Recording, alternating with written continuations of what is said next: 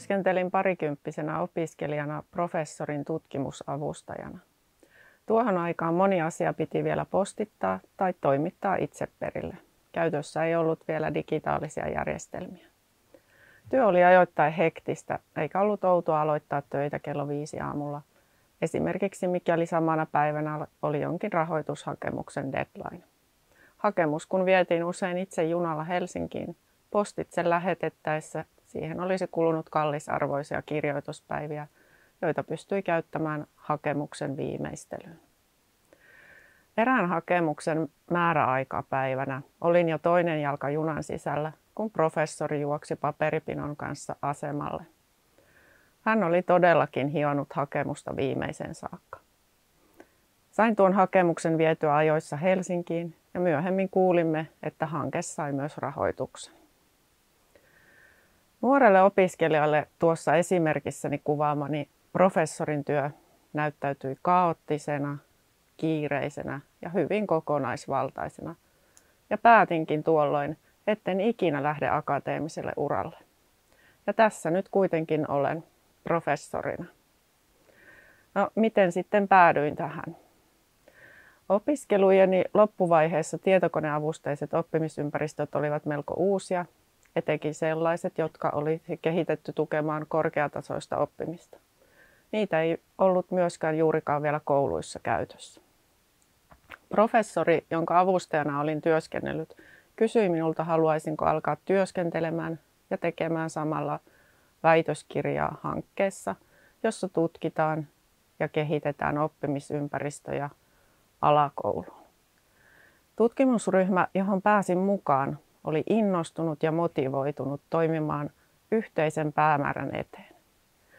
Toimintamme olikin erittäin yhteisöllistä ja saimme paljon aikaan. Ryhmä ikään kuin imaisi minut mukaansa.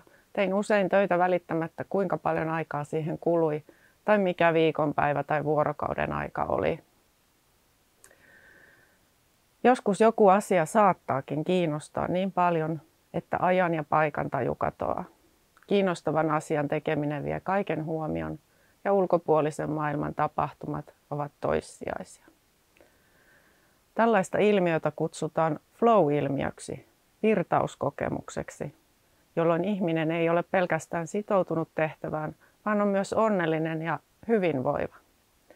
Tällaisen tilan voi saavuttaa vain erittäin motivoituneena. Professuurini alaan oppimiseen ja opettamiseen liittyvän motivaatiokäsitteen ymmärtämiseen liittyy vahvasti oppimisen kontekstin ymmärtäminen. Motivationaaliset prosessit kehittyvät ja tapahtuvat jossakin kontekstissa ja niiden kehittymiseen vaikuttaa vastavuoroisesti konteksti. Motivaatiokäsitteen määrittelemiseen haasteena on sen arkipäiväinen käyttö synonyyminen kaikesta innostavasta, mukavasta ja miellyttävästä, motivoivasta. Oppimisenkin liittyen motivaatio ja motivoiva tervejä käytetään usein. Esimerkiksi saatetaan uutisoida, miten uudet oppimisympäristöt tai uudet teknologiset välineet motivoivat oppilaita tai opiskelijoita opiskelemaan Tällaiset havainnot ovat varmasti paikkansa pitäviä arkihavaintona, mutta opetuksen kannalta on tärkeää pohjata opiskelijoiden motivointia tarkempien käsitteiden, määrittelyjen ja tutkimukseen perustuvien tulosten avulla. Opetuksen ja oppimisen yhteydessä motivaatiosta puhuttaessa käytetäänkin yleensä rajatumpia käsitteitä, kuten oppimismotivaatio tai suoritusmotivaatio. Eri motivaatioteorioissa esimerkiksi tehtävän suorittamiseen liittyvät vaiheet korostuvat eri tavoin ja eri teoriat saattavat kuvata hyvinkin pientä motivaation osa-aluetta. Ei ole siis olemassa yhtä yleispätevää tapaa kuvata ja käsitteellistää oppimismotivaatiota, vaan eri näkemykset ja suuntaukset täydentävät toisiaan. Oppimismotivaation ymmärtämisen keskiössä on opiskelijan omat tulkinnat oppimistilanteesta ja hänen toimintansa siinä. Jokainen opiskelija tulee oppimistilanteeseen omien henkilökohtaisten odotusten, tavoitteidensa ja aiempien kokemusten kanssa. Nämä kaikki vaikuttavat siihen, miten ylipäänsä opiskelija lähestyy tehtävää ja miten hän tulkitsee sen ja sitoutuu tehtävän tekemiseen. Yksi yksilölliseen motivaatioperustaan liittyvä tekijä on kiinnostus. Kiinnostus on tutkimusten mukaan havaittu olevan suhteellisen pysyvä suhde asiaan tai aiheeseen, johon liittyy myös innostuneisuutta. Yksilöllisen kiinnostuksen käsitteellä tarkoitetaan henkilön kohtuullisen pysyvää suhdetta tiettyyn asiaan tai kohteeseen, jota usein luonnehtii myös arvostus, positiivinen tunnelataus sekä tahto oppia kiinnostuksen kohteesta lisää. Näiden asioiden kautta yksilöllisen kiinnostuksen ajatellaan olevan yhteydessä myös oppimistuloksiin. Yksilökohtaisen motivaatioperustan lisäksi oppimis- ja opiskelutilanteissa viriää motivationaalisia tuntemuksia. Tilannekohtaisen kiinnostuksen käsite kuvaakin opiskelijan yksilöllisten sekä oppimistilanteeseen liittyvien ominaisuuksien, esimerkiksi tehtävän piirteet, vuorovaikutuksessa syntyvää kiinnostusta opiskeltavaa asiaa tai tehtävää kohtaan. Tilannekohtaiselle kiinnostukselle on ominaista muun muassa sitoutuminen tehtävään tekemiseen sekä keskittyminen. Oppimistilanteessa virjävän kiinnostuksen herättämisestä puhutaan usein liittyen opiskelijoiden motivointikeinoihin.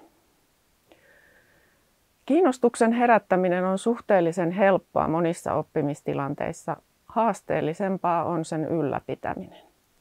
Kuten jo aiemmin viittasin uutisointiin, digitaaliseen teknologian käyttöönottoon kouluissa liitettiin etenkin alkuvaiheessa ja paikoin vieläkin ajatus siitä, että laitteiden tai ohjelmien avulla oppilaat saataisiin kiinnostumaan esimerkiksi jonkun opittavan aiheen sisällöstä tai sitoutumaan oppimiseen. Tutkimukset ovat kuitenkin osoittaneet, ettei teknologia itsessään, siis pelkkänä välineenä, sitouta oppilaita oppimiseen – sen paremmin kuin muukaan opetuksen apuna käytettävä väline. Päinvastoin epätarkoituksenmukaisesti käytettynä se saattaa jopa heikentää oppimiseen sitoutumista. Yhdessä ryhmäni tutkimuksessa seurasimme erästä yläkoululuokkaa kolmen vuoden ajan tilanteessa, jossa heille oli luotu täysin uusi oppimisympäristö mini-iPadien avulla. Oppilaat saivat henkilökohtaiset laitteet, joita käytettiin jokaisen aineen oppitunnilla. Tutkimuksen seurantaan liittyvät kyselytulokset eivät osoittaneet, että uusi oppimisympäristö olisi tukenut kiinnostuneisuutta paremmin kuin perinteinen ympäristö. Oppilaille tehdyistä ryhmähaastatteluista saimme kuitenkin erittäin kiinnostavaa aineistoa liittyen oppilaiden näkemyksiin siitä, mitkä asiat uudessa oppimisympäristössä olivat olleet pedagogisesti toimivia ja mitkä taas vaativat vielä kehittämistä. Merkittävin asia haastattelutuloksiin liittyen oli se, että uusia oppimista tukevia välineitä tulisi käyttää järkevällä ja tarkoituksenmukaisella tavalla, ei niin, että yritetään vain siirtää vanhat opetusmateriaalit digitaaliseen muotoon. Tärkeää on myös huomioida, ettei kaikki laitteet sovellu kaikkeen, vaan opettajan tulisikin opetusta suunniteltaessa miettiä, mikä väline tai ohjelma tukisi parhaiten omia pedagogisia näkemyksiä. Uudenlaisten oppimisympäristöjen suunnitteluun tulee varata tarpeeksi aikaa ja resursseja. Usein varsin, ensin, varsinkin ensimmäistä kertaa digitaalista teknologiaa käytettäessä opetuksen suunnitteluun kuluu enemmän aikaa. Samansuuntaisia tuloksia saimme myös tänä keväänä keräämästämme aineistosta liittyen yliopistomme opetushenkilöstön kokemuksiin pakotettuun etäopetukseen siirtymisestä. Vaikka jonkinlainen kyselyähky vaivasi jo varmasti tuossa vaiheessa kevättä, kyselymme vastasi kuitenkin 198 opetustyötä tekevää henkilökunnan jäsentä. Aineisto ei ole siis millään tapaa kattava, mutta suuntaa antava. Varsinkin kyselyn avoimista vastauksista liittyen etäopetukseen siirtymisen haasteellisimpiin sekä positiivisimpiin asioihin piirtyy kuva siitä, miten tärkeää on, että opettajalla on aikaa suunnitella opetusta omista pedagogisista lähtökohdistaan käsin. Useat vastaajat kokivat, että etäopetuksen suunnittelu ja itse opettaminenkin vievät enemmän aikaa kuin perinteinen opettaminen. Toki pakotettuun etäopetuksen siirtyminen tilanteena on erilainen kuin omasta vapaasta tahdosta esimerkiksi etäopetuksen suunnitteleminen.